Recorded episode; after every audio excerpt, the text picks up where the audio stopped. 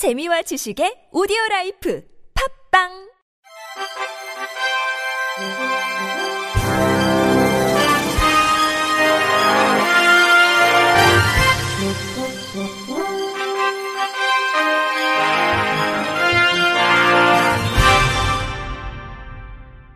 청취자 여러분 안녕하십니까? 5월 16일 월요일 KBIC 뉴스입니다. 국민의힘 김예지 의원은 한국시각장애인연합회, 시각장애인 권리보장연대, 한국시각장애인 가족협회와 함께 12일 국회의원회관에서 지능형 홈 네트워크 접근성 보장을 위한 정책 토론회를 개최했습니다.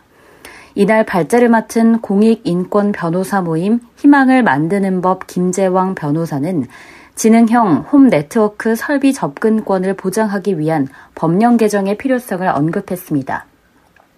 홈 네트워크 설비 관련 법령을 살펴보면 주택법과 하위 법령의 세대 단말기에 대해 세대 내의 홈 네트워크 사용기기들과 단지 서버 간의 상호 연동이 가능한 기능을 갖춰 세대 및 공용부의 다양한 기기를 제어하고 확인할 수 있어야 한다고 규정하고 있을 뿐 장애인 사용자의 편의성이나 접근성에 대해 고려하고 있지 않습니다. 김 변호사는 장애인 관련 법률인 장애인, 노인, 임산부 등의 편의 증진 보장에 관한 법률과 장애인 차별금지법에서도 편의시설 설치 기준에 포함되거나 이를 강제할 규정은 사실상 없다고 설명했습니다. 이에 김재왕 변호사는 이를 개선하기 위해서는 관련 법령 각각의 개정이 필요하다고 제시했습니다. 주택법과 장애인 등 편의법, 장애인 차별금지법, 지능정보화 기본법 등이 지능형 홈 네트워크 설비 접근권을 보장할 수 있도록 개정돼야 한다는 것입니다. 김 변호사는 홈 네트워크 설비에 대한 접근성 개선은 비단 장애인뿐만 아니라 모든 사람의 편의를 증진시킬 수 있는 방법이라고 개선 필요성을 밝혔습니다. 한편 이 같은 법 개정 목소리에 각 정부 부처 관계자들은 홈 네트워크 장애인 접근성 부분은 모두 공감하면서도 법률 개정은 다른 부처로 서로 미뤘습니다. 국토교통부 주택건설 공급과 강태석 과장은 지능형 홈 네트워크 시스템은 장애인뿐 아니라 나이 드신 분들도 조작하기 어려운 부분은 공감하지만 홈 네트워크 관련해선 주택건설은 국토부가 기술적인 부분은 과학기술정보통신부와 산업통상자원부가 맡고 있다면서 현재 주택법은 30세대 이상이란 적용 한계가 있으니 우선 장애인 등 편의법을 개정한다면 주택건설 기준에서 그대로 받게 되니까 그런 부분을 고려해달라고 보건복지부 소관 장애인 등 편의법 개정부터 선행돼야 한다고 말했습니다. 이에 보건복지부 장애인 권익 지원과 정용수 서기관은 장애인 등 편의법에 새로운 것을 부과하는 것은 규제가 필요해서 쉽지 않다. 최근 시행령의 소규모 시설 접근성 강화 부분을 개정하는데 1년이나 걸렸다. 그만큼 규제 심사가 까다롭다고 난감함을 표했습니다. 이어 그는 주거 약자법에 주택 부분이 있는데 거기부터라도 필요하지 않나 않냐고 국토부부터 움직여야 한다고 했습니다. 또 정서기관은 universal 디자인을 언급하며 누구나 이용하기 쉽도록 건물을 설계하고 디자인하는 것이다. 월패드도 처음 제조 단계부터 시각장애인과 어르신을 고려한다면 굳이 법에다가 강제할 필요가 있나 자연스럽게 확산될 필요가 있다고 월패드 제조 단계부터 장애인 접근성이 갖춰져야 한다고 강조했습니다. 과학기술정보통신부 디지털 포용정책팀 이성훈 팀장은 필요한 사항이 있으면 적극적으로 협의할 것이라면서 지난해 유엔 장애인 권리 협약 일부 내용과 접근성 강화 등을 담은 디지털 포용법을 발의한 바 있다. 다양한 노력을 해가면서 협의할 부분이 있으면 협의할 것이라고 말했습니다. 국민의힘 김예지 의원은 13일 서울 맹학교 종로 캠퍼스에서 한국 시각장애인 가족협회 주최로 시각장애 자녀를 둔 부모들과의 간담회를 가졌습니다. 이날 간담회에서는 영유아기 교육과정인 유치원에서부터 고등교육과정인 대학교까지 다양한 학령기 장애 학생들의 부모들이 참석해 현장의 목소리를 전달했습니다. 통합유치원을 다니는 A 시각장애 학생의 어머니는 특수교육법에 따르면 유치원에서도 장애인에 대한 교육의 의무를 보장하고 있지만 시각장애인과 같은 감각 장애인들을 위한 교육은 많이 부실하고 장애인들의 장애인식은 부족하다고 토로했습니다. 맹학교 유치원에 다니는 비시각장애 학생의 어머니는 개별화 교육의 문제를 지적하며 같은 학급 안에서도 학생마다 장애의 정도나 발달 속도가 다르다. 분명 개별화 교육이 존재하지만 특수학교 안에서조차 개별화 교육은 부재하다고 말했습니다. 서울의 한 대학에 재학 중인 시 시각장애 학생은 공부를 할 때 필요한 점자 정보 단말기를 장애학생 지원센터에서 빌리려고 했지만 다른 학교를 통해 받게 되는 등 그 과정에서 어려움을 겪었다. 우여곡절 끝에 겨우 점자 정보 단말기를 빌렸지만 방학 기간에는 반납해야 해서 개정할 학기를 듣거나 연구 활동 및 구직 활동에 어려움이 있다고 호소했습니다.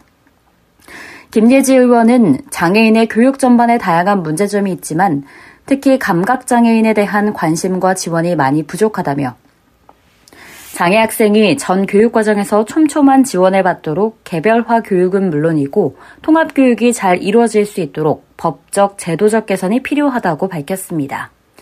김 의원은 이어 오늘의 현장에 찾아와 들었던 목소리를 반영해 각 담당 부처의 현황 파악을 요청하고 각계 교육 전문가들의 의견을 모아 해결 방안을 모색하고 필요하다면 관련 법안을 재개정할 수 있도록 최선을 다해 여러분의 뜻을 대변하겠다고 강조했습니다. 장애인 거주시설에서 생활하는 장애인 10명 중 3.5명이 코로나19에 확진된 것으로 나타났습니다. 정의당 장혜영 의원실이 보건복지로부터 제출받은 자료에 따르면 지난 3월 31일 기준 전체 장애인 거주시설 484곳에서 발생한 누적 확진자는 9,904명으로 입소 정원의 35.6%였습니다. 특히 100명 이상 거주하는 중증 장애인 장애 영유아식 거주시설, 지적 지체장애 등 장애 유형별 거주시설 34곳에서 발생한 확진자는 2,428명으로 입소 정원의 48.8%에 달했습니다. 100명 이상 장애인 거주시설의 누적 확진자 현황을 구체적으로 보면 지체장애인 시설인 대구 안식원에서는 입소 정원 105명 중 7명을 제외한 98명이 확진됐고 지적장애인 시설인 평화재활원은 100명 중 84명, 서림케어드림은 128명 중 105명이 확진됐습니다.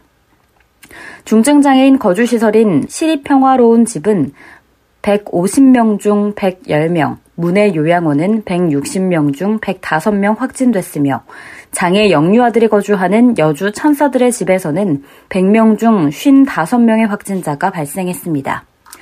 이에 대해 장혜영 의원은 지역사회로부터 격리 수용된 채 집단적으로 생활하는 거주시설이 장애를 가진 시민에게 결코 더 나은 보호가 될 수 없다는 것을 보여준다며 윤석열 정부는 장애인 거주시설 중심 정책이 곧 감염병 위험 및 인권 침해의 시한 폭탄임을 인식하고 탈시설 정책을 주요 과제로 수립하여 추진해야 한다고 말했습니다.